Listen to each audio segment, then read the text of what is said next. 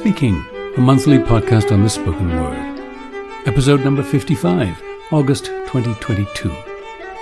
Language versus Reality. A conversation with Nick Enfield. Hi, this is Paul Meier again. I'm dedicating this podcast to the memory of my dear friend, David Wason, who died June 18th, 2022. David and I studied acting together at the Rose Bruford College of Speech and Drama and then we both went on to the University of Kent at Canterbury, where we read English Lit. He was a hugely successful and respected producer for Granada Television in England. There, among other projects, he was series producer and produced and or directed many episodes of the highly acclaimed ethnographic documentary series Disappearing World. I'll miss you, David. My deepest condolences to his family. Time for Guess That Accent. Last time I played this clip from the International Dialects of English Archive IDEA and challenged you to say where on the planet the speaker grew up. So I was working on the restoration there. Okay, I was I was uh, skinny, and they would uh, lower me and a couple of other guys into a dungeon. Actually, yeah, there was the, it was air ducts, so kind of kind of dangerous and, and lots of fun. Now that uh, particular building, it's a church and it's fully restored. So what do you think? If you guessed Ukraine, well done. It was Ideas Ukraine 4. It was contributed by Gina Lovato under the supervision of senior editor David Neville. Thanks, David and Gina.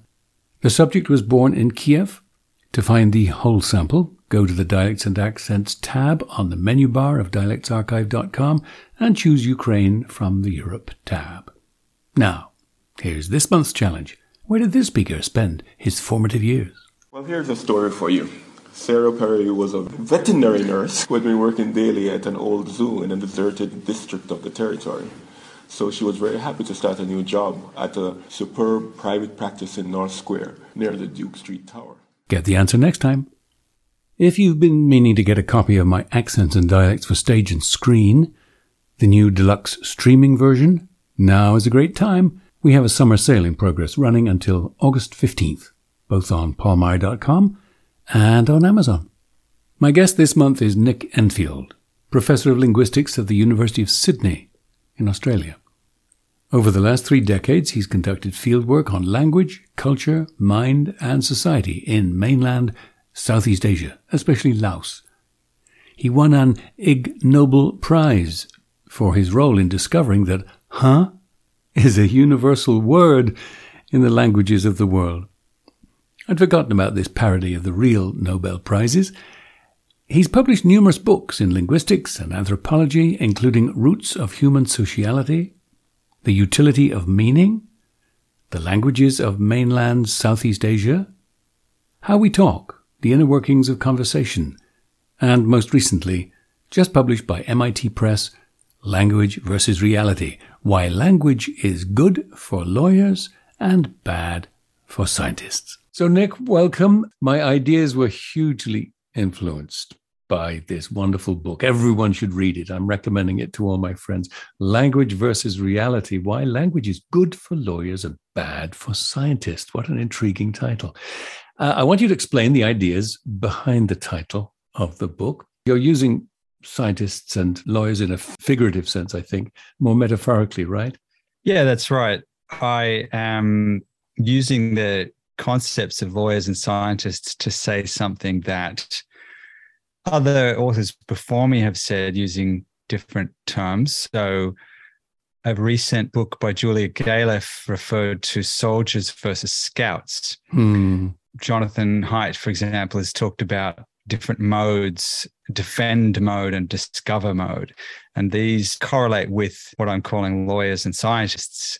So, without wanting to offend any actual lawyers or scientists, what I'm talking about are these two different kind of ways that we can approach ideas and information. One being the lawyer's way, and that is the idea that we are defending a position. We have some belief or we have some proposition that we're trying to put forward uh, and we're trying to defend it and justify it and give reasons why others should believe us and convince others and persuade others of this position. And one can be a lawyer without committing to whether that proposition is true. You would hope that it is, but is part of the profession that, uh, you know, just as in being on a debating team, you take a position for a certain purpose. And, uh, you know, when people learn debating, they learn that you can separate actually being committed to the position from constructing arguments that would defend that position. And this is this is the idea of, of the lawyer, the one who seeks to defend a position, whether or not it's true. And the scientist is not invested in sort of which proposition turns out to be the right one. They just want to find out what the facts are. And uh, I hasten to say, of course, that real scientists aren't like this perfect image. So, you know, they fiercely defend the turf and their theses. absolutely, absolutely. So this is not a not an idea uh, about you know real lawyers and real scientists. Right. It's a it's a way of distinguishing between ideas and and you know in in Julia Galef's analogy with scouts, I like that way of putting it because it's pointing to a certain role one can take where you really have no position beforehand on what the truth should be. You just want to know what it actually is. Yes. And you know, all of us uh, at certain times have that. You know, we we we might look up the train timetable and we want to know what time the train is coming, and we don't have a preconception about that. So every day we're often just looking to gather information. But at the same time, every day we're looking to defend our position, defend our view. And in fact, we're not very good at being swayed from our position and our view on, on many things. Right. And, you know, that's the problem with the the so-called soldier persona or the so-called lawyer persona. And that is that uh, the great biases of our cognition are often associated with exactly that type of stance. You know, you you have a belief and you don't wish to be shaken from that belief. And what you do is selectively pull together reasons to hold that belief while ignoring reasons not to hold it. Why is language good for that and bad for the truth seeker?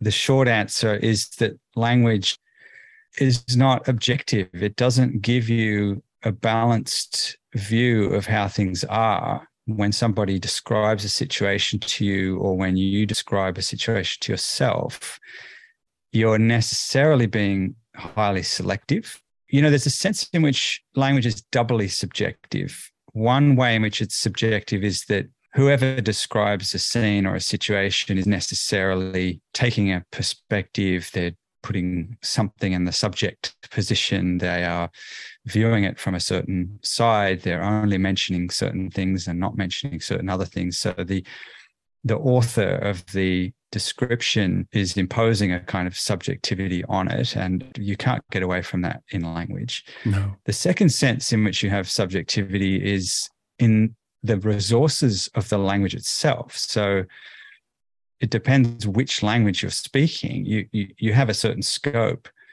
for perspective taking, but only within the limits of the resources that your language provides you with. So it all depends whether you speak Japanese or English or Swahili or any of the other 7,000 languages in the world. And those resources have been developed through the historical practices of the communities that spoke those languages. And that means that your subjective decisions when you talk about the way things are in the world are actually limited in these interesting ways by the kinds of uh, words and structures that you learn when you learn your your language. Mm-hmm, mm-hmm.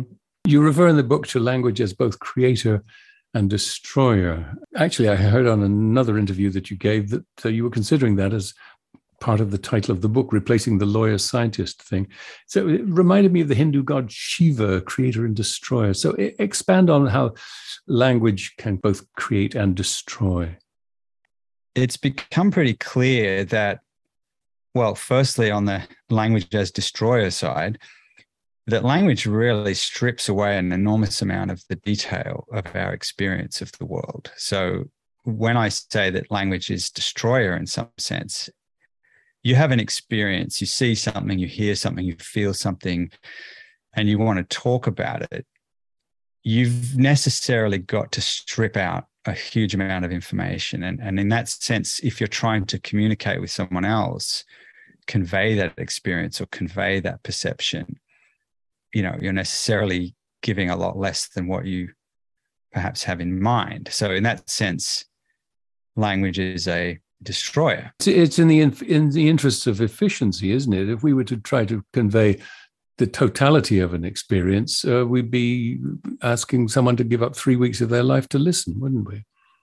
That's right. It's exactly right that it's in the interest of efficiency. And I guess my question then becomes efficiency for what? So when you talk about efficiency of any sort of system, you have to say what the goal is that the system is trying to reach. And that will determine what's good enough. And good enough is the key term here that the system has to be good enough for the purposes that it's built for or that we're using it for. And then it would be inefficient if you put any more effort into it than that. So the question then becomes what do we achieve through trying to describe things? And what we achieve, and I guess this sort of starts to edge into the the creator side of language, what we achieve is not simply conveying information, what we achieve is social coordination. Yes. That's something different. So, social coordination does rely often on transferring information. These two things are closely intertwined. But if I want to get you to, for example, pass the salt or, you know, give me some tea or any of the things that I might ask you to do, it doesn't matter exactly what shade of white the salt is. It doesn't hmm. matter what brand it is or, you know, how many weeks it's been on the shelf. I mean, we could talk about the, the specifics of this salt as long as we want. Yes. Uh, but if my purpose is simply to get some of it over to me, then I'll only tell you as much as I need to tell you to get that problem solved. And we happen to have a culture where we've got all of these ingredients that sit on our shelves and you know we don't actually you can of course buy many different types of salt and many different types of sugar in, in the supermarket. But for a lot of purposes you don't have to specify you know pass me the uh, himalayan pink salt versus the you, you may want to do that if there's a special reason depending on what you're cooking or something like that. But if if you just want to sort of sprinkle a bit into your soup then well, that would be an example where you could have been more specific, but you didn't need to be. And being more specific would have been a waste of effort for you as a speaker and also might have confused the, the listener. And what you really want to do is yeah. just kind of solve yeah. this fleeting little kind of uh, coordination problem. Yeah. So and, we've we've sort of inherited the idea that language is primarily for conveying information, and you're saying that it does convey information, but that's not nearly the whole story? I'd say that conveying information is in the service of something more fundamental and more important, and that is influencing others, manipulating others, not necessarily in a negative sense.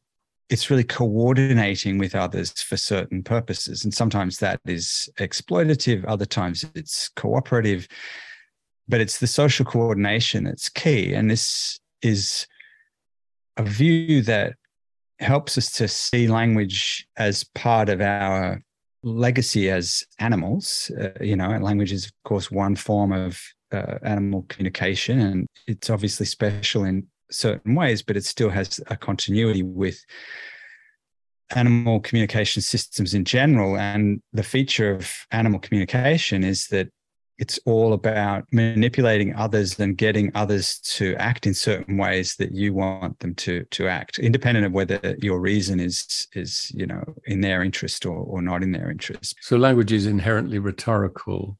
In that sense yeah. Influencing yeah. others absolutely. And that, and that is the key to going back to your earlier question about why language is good for lawyers. And mm-hmm. that is that you know persuasion is the key. And animal systems use a lot of ways of persuading others to act, uh, you know, uh, by convincing them that you're more powerful, for example, and then they will flee, or convincing them that you're good to mate with, uh, etc. And so there's a sort of a an influencing principle that underlies any communication system, and language builds on that. And how it does that is through using the possibility of coding information in this very flexible way. So it's that possibility for coding information that people have tended to heavily focus on as being the unique feature. And I see that as being more, I mean, it is a deeply, deeply important part of language, but it doesn't take away from the fact that language is primarily grounded in this coordinative function rather than an mm. information mm. encoding function as its sort of reason yeah. for existing. The depressing part of your thesis is that if all language, written and spoken, is so poor at conveying the totality of reality or the, the facts in their in their nuanced complexity, is there any hope for objective journalism that would forge a way through the deep political divides that we have at the moment, for example? I know what you mean when you say, you know, it's depressing, and people often say that, you know, the idea that that language is very partial, very fragmentary, but I don't think there's any reason to despair. I mean, first comment would be that I don't know, you've just won a sports championship, or you've just, you know, you're speaking at somebody's funeral. People often remark in exactly these settings, I just, you know, words cannot describe what right. I'm feeling. Yes and yet most of the time when we're not in those kinds of you know edge cases we don't despair about that at all for the reasons that i was suggesting earlier that we have tasks and we get to perform those tasks using language. And oftentimes as with the salt example you know the task is not really about communicating to you the depth of my feeling in some sense. Now you asked about journalism and of course the task there one would hope is to convey truth and to convey facts and to convey information about what's going on in the world. You should be more in that scientist, truth seeker, scout mode, right? Absolutely. And that means it's hard. There's no doubt that it's hard, but we shouldn't be depressed about that. Now, here's the reason why it's because we have something called the scientific method. We have a good understanding of what allows us to gain knowledge and to build knowledge and to proceed with knowledge while also understanding that knowledge is never final, that it's always provisional. And this is the key kind of insight of philosophers like Karl Popper and commentators like Jonathan Rauch, who've insisted that we have ways of marshalling evidence in favor of the things that we think are true. And we have a duty to check the claims we're making. We have a duty to check other people's claims. We have a duty to triangulate, to get knowledge from different perspectives and, and check in these ways. And in the end, what we can say is we're pretty sure this is what's going on, and here are the reasons. And so that's how good journalism operates, just in the same way that good science operates. You mm-hmm pull together evidence. And coming back to your question about language in particular, what that means is that you think about different ways that you could describe a situation that you're trying to understand. And often bad journalism is the problem with it is that it is taking a single line. So all you have to do is look at any kind of biased media outlet, and there's plenty of them on any sort of point of the spectrum, and you'll see that there's a highly repetitive way of framing the news that is being talked about. So, a simple example is something like whether you describe people in unrest, the streets of a city, as hmm. rioters mm. or protesters. Yes, rioters or uh, protesters. Yes. Yeah. Whether you describe people who fire rocket propelled grenades as terrorists or freedom fighters. Mm-hmm. You know, there's a chapter in the book that really focuses on this kind of media discourse. And there's a simple principle, which is triangulate. Think about different ways in which the same situation could have been described and think about what reasons you might have to describe it in that way. So, you know, clearly you could decide, well, I'm going to describe them as rioters because of the things that they did uh, through bricks through windows or something like that. But if you can't sort of find the, the evidence, you have to look into yourself and ask yourself, am I describing it this way because of how I already independently feel about these people. And oftentimes that's exactly what's going on. Yes. I don't like them or I don't support the cause that they support. And that's a different reason why you would say I'm going to call them rioters as opposed to protesters, because you mm-hmm. want to convince me that they're unlawful. You want to convince me that there's something wrong with what they're doing. And and you know, that's a very simple, very fundamental principle of framing. Yes. And language is our key device for doing that. Yep. Yep. Um, let's talk about certainty. Ideally, we should all have a posture of even handedness about the truth because the truth is always changing and we never know the complete truth. And so, a posture of agnosticism should surely be the preferred mode for a scientist or a journalist. It's often been said that someone who is certain of what's right is the most dangerous person in the room. Uh, and you quote someone in the book, I forget who, saying something like, Certainty is a thought terminating state of mind. I love that quote. And you go on to say that language itself is the supreme certainty inducing system. So, if all this is true, we should be terrified by the power of language. Yeah? Well, we probably should be terrified of the power of language, yes, for exactly that reason. However, there's a big caveat here. And that is that if you become that afraid of a thought terminating system like language, then you you just become paralyzed.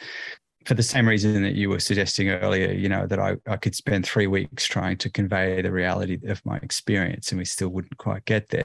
You've got to know when enough is enough. Mm-hmm.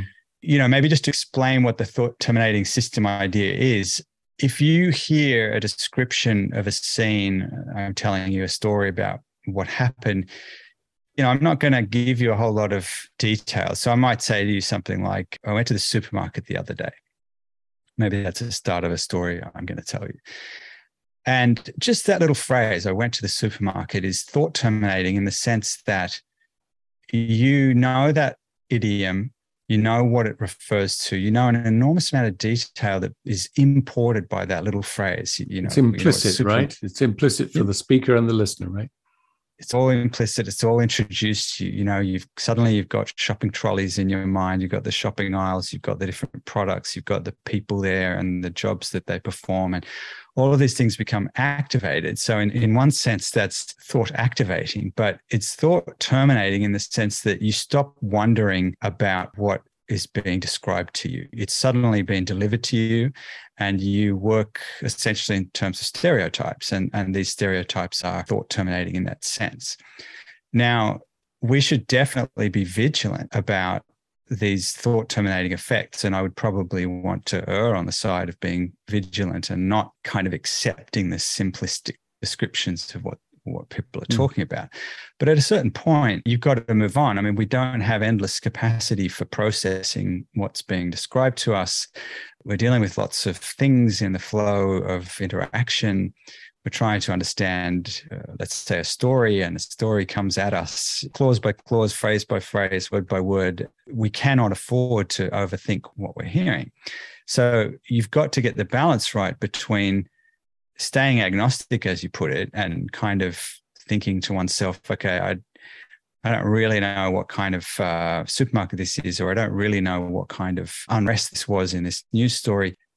At a certain point, you have to go on with a provisional understanding of what you think's the case. In a sense, that's what words encode really is kind of workable, not particularly dangerous provisional images of what's probably happening. And, and those mm. are evolved through conversations where you know exactly that balance is is being met all the time right. so i think that the key to not being kind of dangerously agnostic or kind of paralyzingly agnostic is is just being more mindful of when you're terminating your sort of wondering about the things that are being described through language yes, yes. and then being mindful about letting that happen I was fascinated by the idea that actually reporting or creating a narrative account of an experience actually diminishes our ability to accurately recall it later.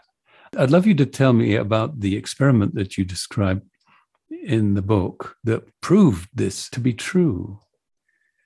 Yeah, it's a fascinating finding of the psychology of language that we can overwrite our memories and we can overwrite our beliefs about something that we've seen or experienced. And in the book, I talk about actually a series of experiments.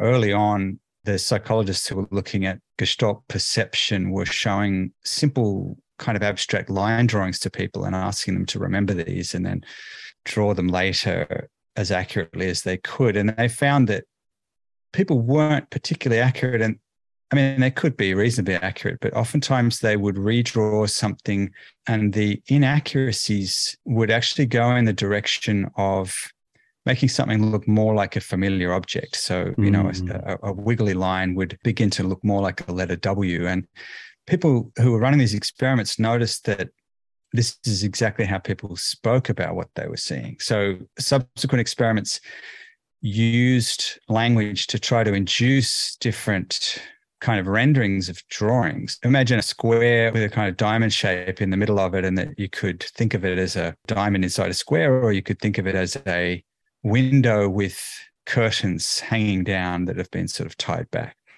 Um, or, or, you could imagine, for example, uh, two circles joined by a line that look like eyeglasses.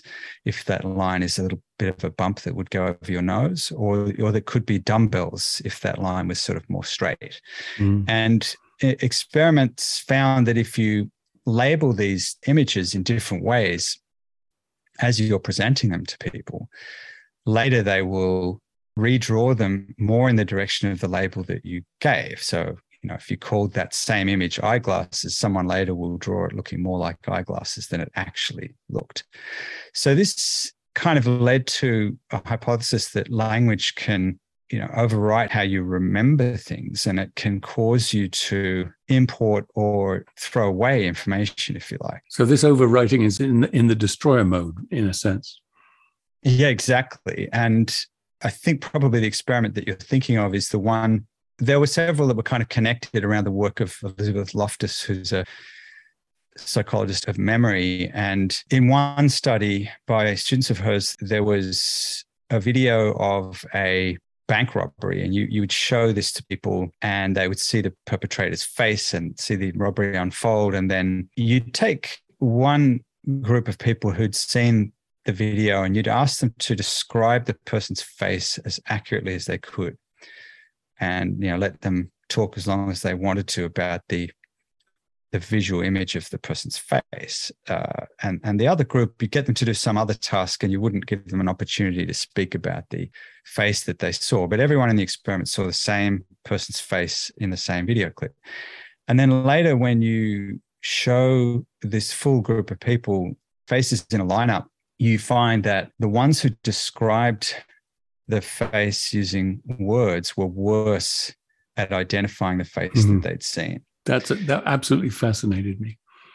Yeah, and uh, people have replicated this with other things, uh, the tastes of wines.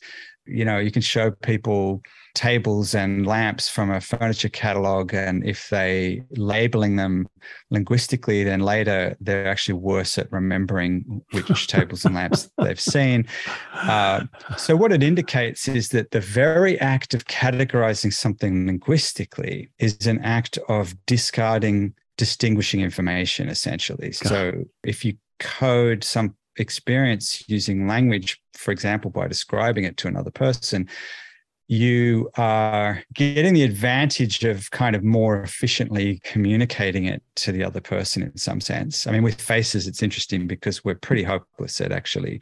I mean, I can't describe a person's face to you in words such that you could then uh, pick yeah. it out from. And, from and, unfo- and, unfortunately, we haven't yet developed the uh, ability to telepathically communicate what we've seen. Exactly, exactly. So you know, it has this effect on our own thought, on our own beliefs and memories that that actually you know overwrites or overshadows, as as those researchers just termed it, our own belief and experience. And that's again another kind of edge case where most of the time it really doesn't matter that you've done this to yourself, but of course in cases like eyewitness testimony, uh, it's an extremely consequential effect. You yes, know, you are uh, potentially sending someone to jail for a crime they didn't commit or exonerating someone who was guilty. Yeah, yeah. So if, if language didn't evolve for the primary purpose of conveying this information, uh, I know you've said that it certainly has an important role to play in conveying information accurately, but it's maybe not the, as important a function as we have hitherto thought. So, so what, what in fact did drive the evolution of language? Was it, was it the society building that you referred to earlier? Well, social interaction is at the core of it, I would say, and a lot of people who've been considering this question would say the same thing. Uh, there are different views about how important social interaction was, but I'm of the view that in line with a kind of an idea of gradualism of, of, of continuity with our evolutionary past that you know language is fundamentally about social influence between people within a group. And of course what language does is it supercharges this you know the kinds of things that we would do through other forms of behavior in a social group it allows us to take information and update each other about social goings on. That's an important piece of what language allows us to do that's analogous with some things that other forms of animal communication do. It's really all about building and maintaining relationships between people. And we use information to do that. But the primary goal is really to either forge or tweak or maintain relationships that we have with other people. So any kind of conversation that we have is somehow affirming the relationship with that we have with that person or is somehow yeah building on it or or exploiting it mm. and or reinforcing our tribal membership yeah absolutely so you know you we of course have relationships of very many different kinds in everyday life and some of them uh, with complete strangers, uh, you know, just uh, institutional service relationships like buying something at a shop or something. Uh, and others are very deep personal relationships and family relationships and friendships and all of this. And, and every one of those relationships demands different kinds of behavior and language is heavily relied on to to kind of deal with this uh, maintenance of, of relationships. Mm. So the kinds of things that we talk about to different people um, are a part of that. So, for example, the topics or the subjects or the matters, the items of information that you would actually share with people have a strong correlation with, you know, who you are to that person. So a, a good example of that is personal problems or you know medical conditions. Uh, you you find that there's a an expectation that you can and also that you should share very personal information with people who we would regard as being close to you. So it's a sign of a close relationship that you would tell someone about your personal problems. Mm-hmm. That's what language allows us to do. I can tell you about something that you can't see yourself or you haven't experienced yourself. Why would I do that? Well, I would do it because I want to get you to exchange the same kind of information with me. I want to show you that I'm demonstrating that I trust you with that information, um, that I treat you differently from everybody else. There's a lot of reasons why we share information. And when you start to look at personal relationship types, you begin to see that there's a, a map in a way of the kind of information we share and the kind of people who we are to each other. So, you know, I would, I'm not going to talk now on this podcast with you about my personal problems uh, because precisely right. because I'm designing what I'm saying for for the audience that I have and and we're very mindful of these distinctions around what we should talk about and what it signals about who we are and about who we are to other people. Yes, yes. But going to the uh, going back to what I call the tribal reinforcement, the social allegiance. I, I you had a quote I think it was Curtis Yarvin, uh, who said, and you quoted him, for the purpose of social allegiance, it's actually better if the belief that people coordinate around is patently false. Now that that idea exhilarated me and depressed me no end. Fascinating idea. Yeah, so that's a point that's been made.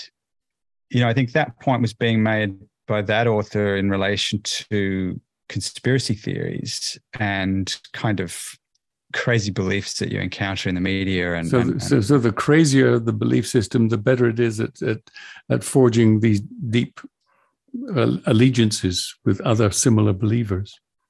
That's the claim. And the reasoning is that if you state a belief what you're doing is putting yourself in the camp in the group of people who also hold that belief now you know if i say to you well i believe that water is good to drink you know that that's not going to differentiate me and i'm not exactly going out on a limb. Uh, you know we we all would agree with that so i'm not saying anything about myself but if you were to um, say uh, uh, i believe that salt water is good to drink then you'd be going yeah, out on a limb right I certainly would be, and there'd be a real problem with that. And that would be that now I would be committing myself to uh, drinking some salt water to show you. So you know that we, we, you have to be careful about the crazy beliefs that you mm-hmm. uh, that you assert. And I mean, this is a very real point because it's it's clearly you know there are people who hold beliefs that are that are deadly. There's a huge risk involved there, and we see that. I mean, all of this whole discussion goes quite quickly to supernatural beliefs and religion. Yes. Religion, if you look at the anthropology of religion, this point's been made by anthropologists like Robin Dunbar and Camilla Power and Chris Knight and others that everywhere in the world, people will organize their kind of religious affiliation around statements of belief in in the supernatural. They might talk about spirits that can move through walls. They might talk about uh, entities that can't die. You know, they'll talk about things which nobody has experienced directly, which you can't just go out and show people, which in fact require pure faith to hold those beliefs. And this is exactly the kind of thing that, you know, that, that also Curtis Yarvin is talking about.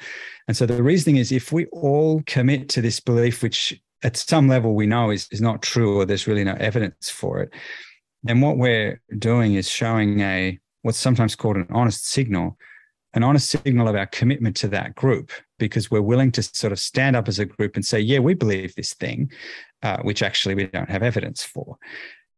It's typically a belief that someone in the next valley is going to say, no, we don't believe that. We believe this other thing.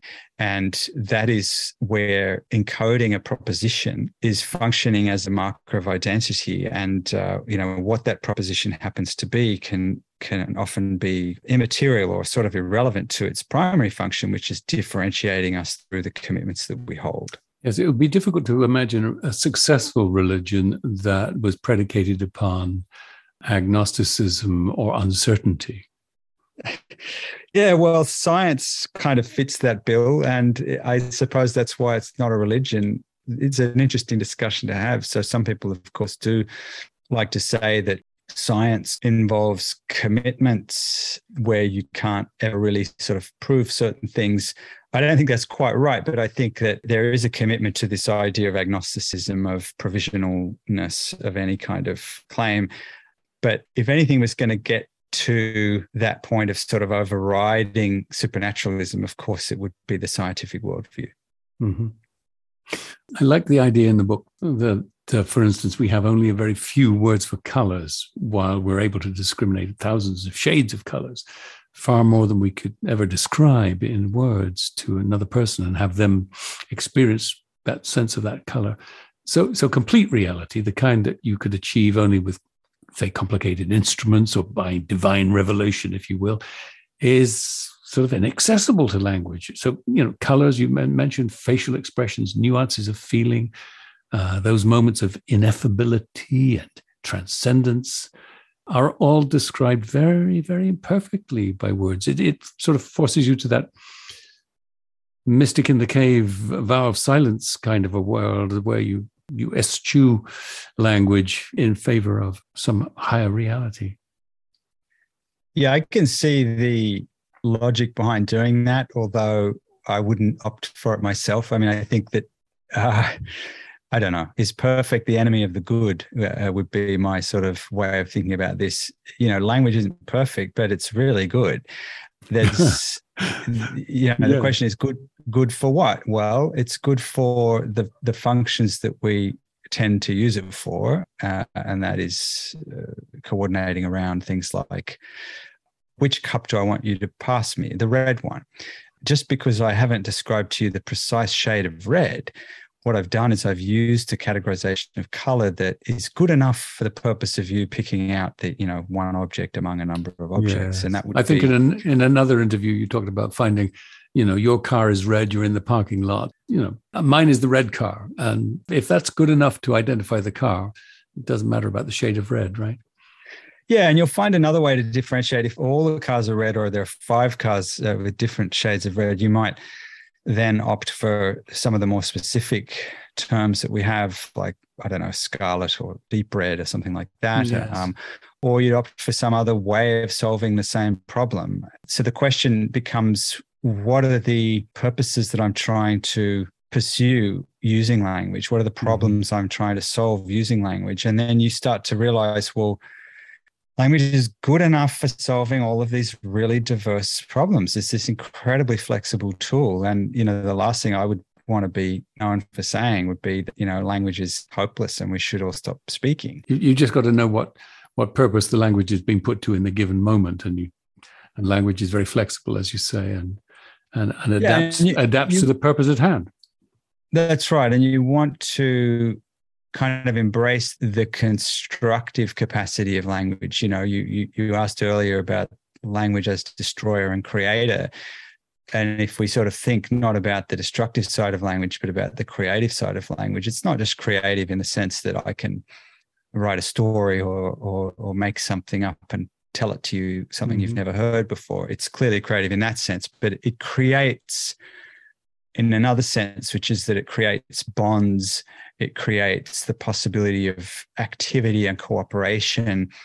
It creates mutual attention to things that you know we need to be looking at together in some activity that we're holding, and it also creates a common ground for people within a culture, a set of shared norms, a set of shared expectations, a set of shared knowledge that we can build up through things like storytelling, through things like just using the idioms of the language that, that we all speak. So there is a, a really important sense in which language is this richly creative thing. And if we focus on the idea that it is representational of reality in some way, well, yeah, then we'll end up getting depressed and we'll end yes. up thinking, no, it's this kind of, you know, substandard device and let's stop talking. But if instead we reframe, we reframe our expectations around language based on what it's actually for, you know, then suddenly you see that's this this this incredibly rich social tool. Yeah, yeah. One one thing you cite for the purpose of language is communicative need, and and I love the um, the story that you tell in the book about the Kri story, the story of the being in the canoe with the guys, and uh, and the story of the bird. Tell that story again. I think it's deeply illustrative. So I do field work on languages of Laos in mainland Southeast Asia, and I have to go to pretty isolated places to do that work. So these are working with rather small languages spoken in the mountains, and these are rainforest areas. And so I'm doing some work one morning, moving from one village to the next, collecting uh, words and collecting basic information on the language. And I hitched a ride with a couple of guys who were going upstream on a canoe. And so, you know, they, they said I could get a ride with them to go from one village to the next. And I, I'm just sitting in the back of this canoe as, the, as they're sort of poling the canoe up the river. It's pretty quiet, uh, sort of surrounded by forest. And then at a certain moment, this huge bird kind of burst out of the canopy and, and across the kind of break in the tree line over the over the river. And one of the guys looked at the other and said, Vong wow. And you know, so I wrote this word down. Vong Wow, what's that? This bird just kind of, it was this one of these big kind of uh, peacock type of birds. It's called a crested argus and it flew off. And then later when, when I was kind of going through my notes and talking to people about the words I, I was learning that day, this word that he'd uttered to his associate was simply the name of the bird. So it's like, you know, I see a, a magpie come out of a tree and I say, I turn to you and I say, magpie.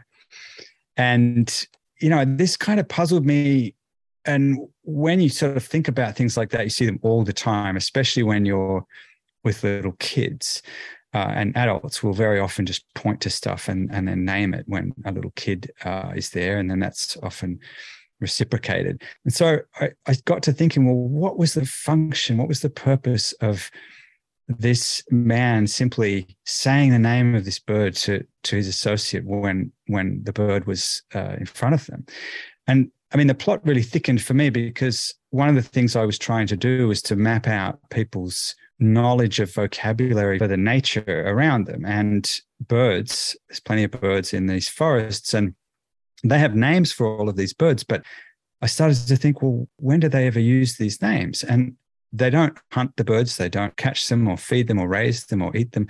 They just see them flying by in these types of contexts. And uh, and so it made me realize this is exactly the function that they have these bird names for, is to call out the name and in a sense share that moment and this is kind of one of the fundamental tools that a, that a word can can serve as that is to align our attention on something and and share that attention and kind of share that experience that we we happen to be having. Uh, we, we see this in animals. We see it in the i, I talk in the book about uh, a species of monkey that will you know pairs of these monkeys will they'll show aggression towards some common focus of aggression, which uh, more often than not turns out to be some inanimate object like a like an eggshell or a stick, uh, and the reason is basically the same as the scene I've just described. It's it's a way of getting two individuals who are related in some way to coordinate around their focus of attention and to kind of bond with each other in some in some kind of way. And this so they re- they rehearse an act of aggression against something that needs no aggression exactly. And you could think of it as rehearsal and i suppose it is that but i don't that's not how i really view it. I think that you know the a joint act of aggression that two monkeys might carry out is it is indeed an act of aggression towards some third party but just as importantly, it's an act of bringing together those two individuals who are jointly kind of uh, venting their aggression. And, and, and indeed, that's what we see in many aspects of human life. You know, I, if I'm a supporter of one football team and, you know, we, I'm with another supporter of that football team, well, we're, we're doing the same thing. We're kind of taking a position. We might kind of mock someone who supports our, our enemy team, you know, and that would be the same thing that through that common stance toward a third party, we are kind of aligning with each other in some in some kind of way. So the example of the man pointing out the bird to his associate, even though his associate can see it, uh, and they both well. they both know full well what their bird is, and it needs no naming. So yeah. So the act of naming itself is being used as a way of bringing the two of them together and simply sharing experience for the sake of sharing experience. A lot of what we do in language fundamentally comes down to that. So, I, you know, if I tell you something funny that happened to me on the bus this morning, it's basically the same kind of mechanism. Uh, going back to the discussion that we had earlier about the kinds of things you tell to different people in your yes. life. Yes. Uh, that fundamentally is the same type of of function that you're aligning with people and showing that you share something uh, with them and that therefore you're related in a certain way. Yes, yes. The framing and inversion chapter, I love that chapter. It reminded me of an experience I had in the Provincial Museum of British Columbia over in Canada uh, a few years back. I um, I've always noticed this about myself in museums that I, I will go up to a display case and uh, you know something in the display case, and then there's there's a label on the window, and before I've even looked at the artifact, I've gone and read the darn label. You say in that chapter, I think how I see an image is a private matter. How I label it is an imposition on others. So am I am I talking about the right thing in context with your framing and inversion thesis here? Yes, you are. So the example I give is one of the examples I give is artwork and the title that you give an artwork. So Oh, I, I, I, forgot to finish my provincial museum story. The thing of the Provincial Museum of British Columbia is that they don't do that. They leave you to experience in, in ignorance, stand there before the exhibit and only slowly, slowly, slowly get the gestalt of what's being conveyed. And, and the depth of your experience is that much greater as a result. So I, I skipped the important conclusion to my story, but, but back to your art museum. Well, I like your story very much. And I think it indicates the danger of words as thought terminating devices, as we spoke about earlier. And, and that's what I think removing the label helps to avoid. When you see a label, it makes you go, oh, now I know what it is. And I don't need to sort of inspect it any more closely.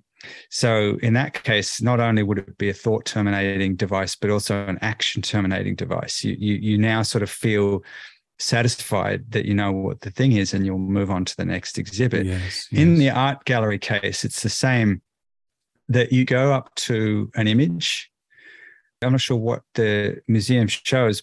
Maybe it shows artifacts and things like that. An art gallery, of course, shows you some artistic representations, perhaps of objects and people, perhaps just of feelings and impressions. And you know, it's interesting to, to wonder why you need labels at all. When you wonder that, you start to realize how incredibly powerful labels are because they tell you what you're looking at, even though you're already looking at it. Wheat field with crows is the example I often use. I'm not sure, I can't remember if I mentioned it in the book, but it's a Van Gogh painting. You know, there's more than a wheat field and crows in the picture. Uh, they're just not mentioned in the in the label. And so the question becomes, well, what would be the effect of calling it something else like, uh, you know, path through a field or, you know, um, mm-hmm. sky, uh, something like that. Or happiness you know, th- those or misery or. Exactly. And that's what I mean by saying that how you label something becomes an imposition on others because you're directing their thinking in terms of you know what they're supposed to be paying attention to and thereby what they are less likely to pay attention to. So mentioning the crows for example in that in that painting causes you to perhaps think about those crows. Whatever thought processes you might go through are being invited. The totality of the scene is no more about any one item in the scene than any other. The total reality is this interaction of an infinite number of items in the picture yeah, and so you mentioned framing, and that that's very much what we're talking about here with labels. But also, you mentioned inversion, and that's something I talk about in the book. It's basically a kind of framing, but it's about sort of figure ground reversal. So are the famous images of you know the two faces pointing towards each other if you see them as kind of black against a white background or it's a trophy if you see it as white against a black background. Yeah, are these faces or is it a trophy? Yes. It, typically, it's presented to you with both of those words alongside it, so it kind of you know it's, it's highlighting the very fact that there's a a kind of a symmetry between these two interpretations. But if I just hang it on the wall and I give it a single label, I just call it trophy. Uh, then what I'm doing is kind of deciding i'm determining that that's how you should view it that's the proper way to view it mm. is as the trophy even though the face is uh, is, is is an available kind of visual interpretation so that's uh, that inversion is possible and it's i think closely related to the kinds of linguistic inversion that you get of things like you know terrorist versus freedom fighter or mm-hmm. rioter versus protester that what you're doing is telling the listener or the reader how they are supposed to interpret what it is that is being depicted.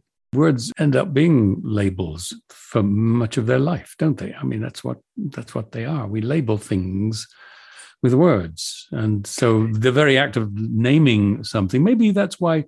Maybe that's why um, in some religions you're forbidden from using the name of God, so that you you don't constrict. Yeah. You don't constrict the meaning of of God.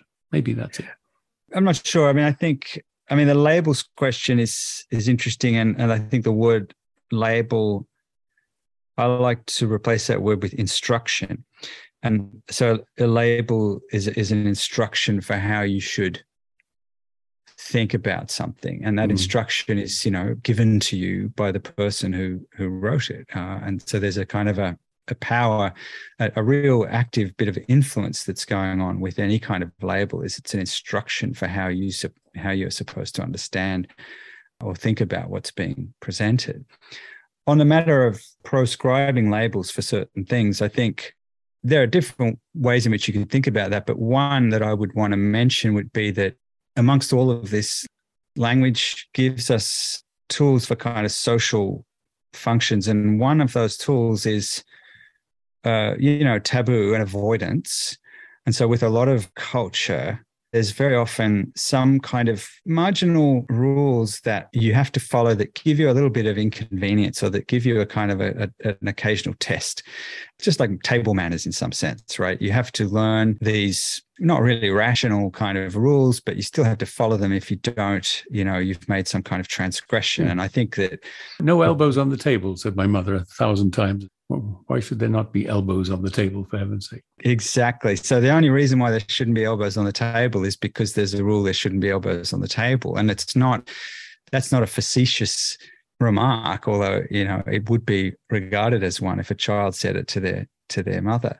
Mm-hmm. Uh, but, but, really, that's all it is. Okay, we have a small number of arbitrary rules in our culture, and you know, if you're not following them, then you haven't taken on this little burden of remembering and being vigilant about avoiding doing that thing that would make you a good member of this society. So I think this is what's going on when you ban words from usage or you restrict words uh, in their usage. I don't think it necessarily has to do with the kind of conceptual effects of using them, but rather these minor inconveniences that one has to be vigilant about in order to be a, a proper kind of uh, member of society.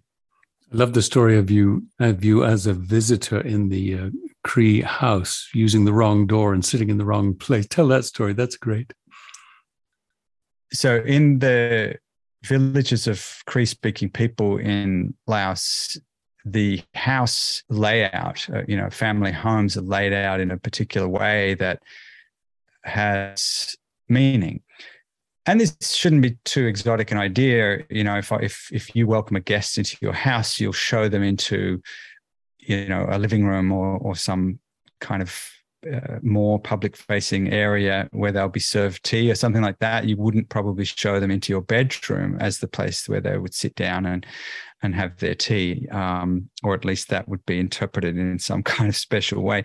So Kri people similarly have essentially rules about where one sits, but the rules are different to the ones that I grew up with. And these are not multi room houses, these are basically just kind of, uh, you know, small rectangles that you just go inside the, the, the room. And you need to understand that the house is sort of divided into these four quadrants. Uh, there's an up down axis and there's an inside outside axis as they're known and this means that a certain corner of the square is the right place for a guest to sit. You know, that if you walk into their house, that would be the top left corner. So guests should sit there because they're high on one axis and they're also outsiders on another axis. Whereas the kind of innermost people should sit on the opposite side of the house. And if you're low in status, you should sit in the low inside corner. And the lowest status person in the household is the son-in-law. So if a, if a boy marries your daughter, then until such time as he moves into his own house and sets up a family, he's regarded as a very kind of low specimen, and will always sit in this one corner of the house, uh, which is the diagonally opposite corner from where a respected guest should sit. And so I was ignorant of all of this when I first went into this community. And, you know, one of my first learning experiences was just blissfully unaware walking into somebody's house and sitting down squarely in the spot that is reserved for for sons-in-law. And you know this created great uh, laughter and kind of people joking and which they joked about for weeks and months afterwards. Uh, you know nick has sat down and he must be a son-in-law of this household and everyone found this to be hilarious. And so i immediately learned that you know there's a there was this whole logic, this whole kind of calculus to where you sat. And indeed when you when you attend parties in people's homes when a lot of people are inside the, the home there's a very careful working out of who should sit higher than whom, uh, mm-hmm. who should sit in which place. So there's this kind of diagram of the the social relationship. Much more complicated than the Downton Abbey table seating protocol, even. Perhaps, yes, perhaps. It's certainly very highly negotiated uh, in this case, you know, it, and people, um, the man of the household in particular, will get very exercised around trying to figure out who should be sitting higher than whom. And, you know, this is non linguistic, but it's very much like the kinds of things that one can do with language, not where you sit, but what you can say and to whom. Yes, yes, yes. Since this podcast is about the spoken word, why don't we finish by my asking if what you've said about language being good for lawyers and bad for scientists, do your hypotheses apply equally to the spoken word as to the written? My basic answer is when I talk about language, I'm by default talking about not not about the written language, whether it's scientists or lawyers. Uh, and the reason is because written language is only very recent in the history of language in the world, right, and it is right. it only applies to a small proportion of the languages spoken in the world. We are, of course, awash with written language. If your topic of study is human language taken most generally, then you will know that uh, the vast, vast majority of human language, whether that is, you know, uh, examples of English words uh, uttered, you know, or created or expressed on a given day, or whether it's, you know, the number of human languages spoken in the world, the vast majority of of language is is not written, uh, and so whether you're a lawyer or a scientist, uh, whether you're speaking, you know, whether you, whether your language is English or some other language, then spoken language is by far the dominant modality, and has been and, for the for the majority of human history, of course. Absolutely. So, you know, it's only very recent, very recent that there's been literacy at all, and mm-hmm. particularly that such large proportions of the population are literate. This is, you know, we're in the middle of a a very recent, very radical revolution. And so when I talk about language, certainly my default is is spoken language and what we do with yes. it when we interact with each other. Yes, yes. So predictions, Mr. Anthropologist, linguist. A million years, fast forward a million years, what will language be like in another million or two years, do you think, if we survive that long? One of the factors has to be that in a million years we could be another species.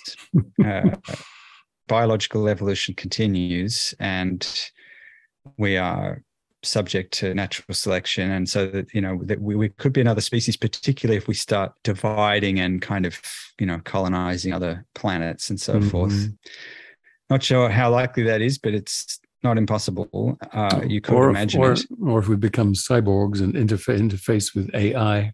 Yeah, a lot of those things could happen. Uh, so one one.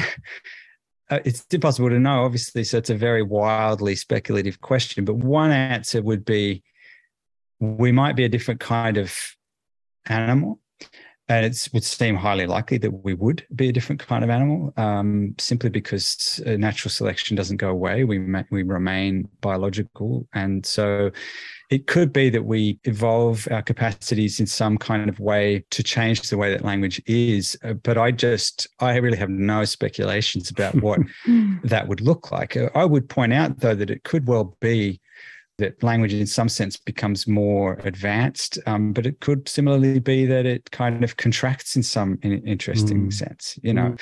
and i sometimes think that uh, i mean i haven't read this since i was in high school but there's a, a play or a short story called flowers for algernon where some yes you know that somebody you know gets these these insights these incredible kind of wisdom, only to discover that they now understand that that wisdom is going to recede.